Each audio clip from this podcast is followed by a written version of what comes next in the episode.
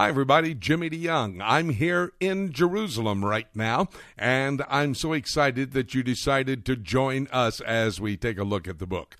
From the hotel room where I am staying during my trip to Israel, I have been able to look out and see the Temple Mount, the location where Jesus Christ will build his temple for the kingdom that is yet to come. By the way, that kingdom is not now in operation. It will be a physical kingdom that will be established by Jesus Christ when he comes back to the location where I am right now, here on the Mount of Olives in the city of Jerusalem. And there he will land on this earth with the purpose of building his temple on the Temple Mount and establishing the Thousand-Year Millennial Kingdom. You know, there is much confusion about the kingdom, and so I'm so very pleased that you decided to join us as we take a look at the book. I have a brand new series. It's a five-hour audio series entitled Thy Kingdom Come. And we talk about all the issues dealing with the coming kingdom. We're not in the kingdom right now. Jesus is not on his throne. He is seated at the right hand of the Father in the heavenlies, and that's what the book of Hebrews in three different locations tells us. We need to study about the proclamation of the kingdom. It is a study that gives us the information of how God himself proclaimed there will indeed be a kingdom and Jesus Christ the King. Let's take a listen to this study, and when it's over, I'll tell you how you can get your own copy of this five-hour audio series on C D entitled Thy Kingdom Come. It is a must-study for you in the day in which we're living. Right now, though, let's listen to the study entitled Proclamation of the Kingdom. I want to focus on Thy Kingdom Come.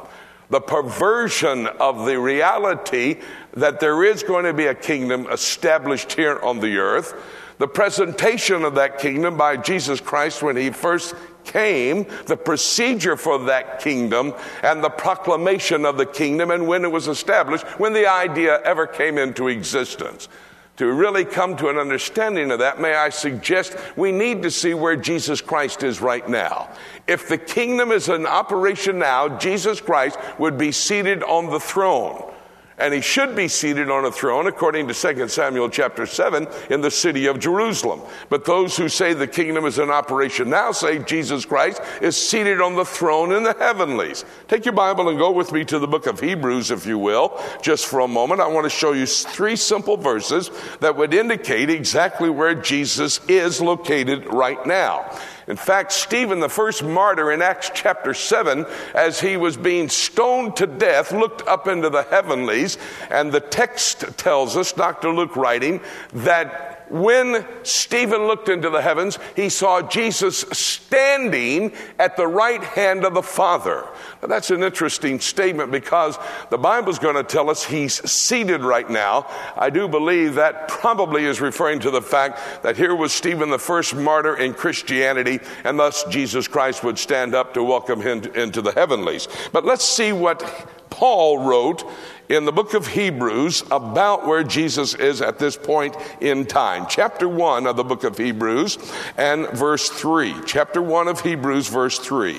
Who being the brightness of his glory and the expressed image of his person, and upholding all things by the word of his power, of course, this is talking about Jesus Christ, when he had by himself purged our sins, and that would have been on the cross, when he had by himself purged our sins, sat down on the right hand of the majesty on high.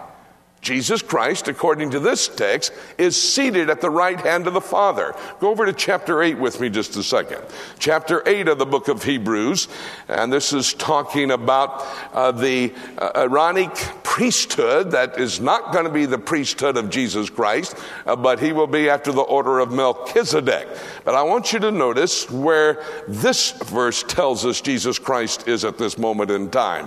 Chapter eight, verse one. Now of the things which we have spoken, this is the sum, we have such an high priest, after the order of Melchizedek, the text later tells us, who is set on the right hand of the throne of the majesty in heaven.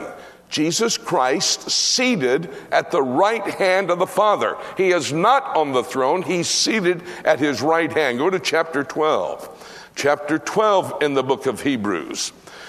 Chapter twelve and verse two. Chapter twelve, verse two of Hebrews. Again, the emphasis upon where Jesus Christ is at this moment and what he is doing.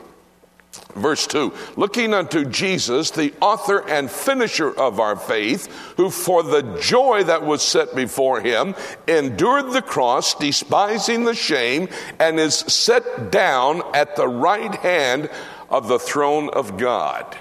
When John the Revelator, go to uh, Revelation chapter four with me just for a moment. When John the Revelator was taken into the heavenlies, depicting the rapture of the church, we see exactly what he saw in heaven. Chapter four, verse one. And in Revelation, this depicts the rapture of the church, though the word rapture is not used here. Uh, that's not too concerning to me. The word rapture is not used in First Thessalonians chapter four when it describes the rapture, or First Corinthians chapter fifteen when it talks about how quick it will happen and what will take place. The word rapture is not ever used in the Word of God. It is described, the event is described, but don't get upset about the fact the word rapture not being used in the Bible. The word Trinity is not used in the Bible, talking about God the Father, God the Son, and God the Holy Spirit. And in fact, the word Bible is not used in the Bible. I don't get uptight about it if the word is not there. The event is there talked about. And in chapter four, verse one of Revelation, we see a glimpse of what is going to happen. After this, I looked, and behold, a door was opened in heaven. And the first voice which I heard was, as it were, of a trumpet talking with me, which said, "Come up hither." May well be the shout of Jesus Christ to call us to be with him in the air. "And I will show thee things which must be hereafter." Now notice, and immediately I was in the Spirit, and behold, a throne was set in heaven, and one sat on the throne, and he that sat was to look upon like a jasper and a sardis stone, and there was a rainbow round about the throne, in sight like unto an emerald. This is God the Father seated on the throne.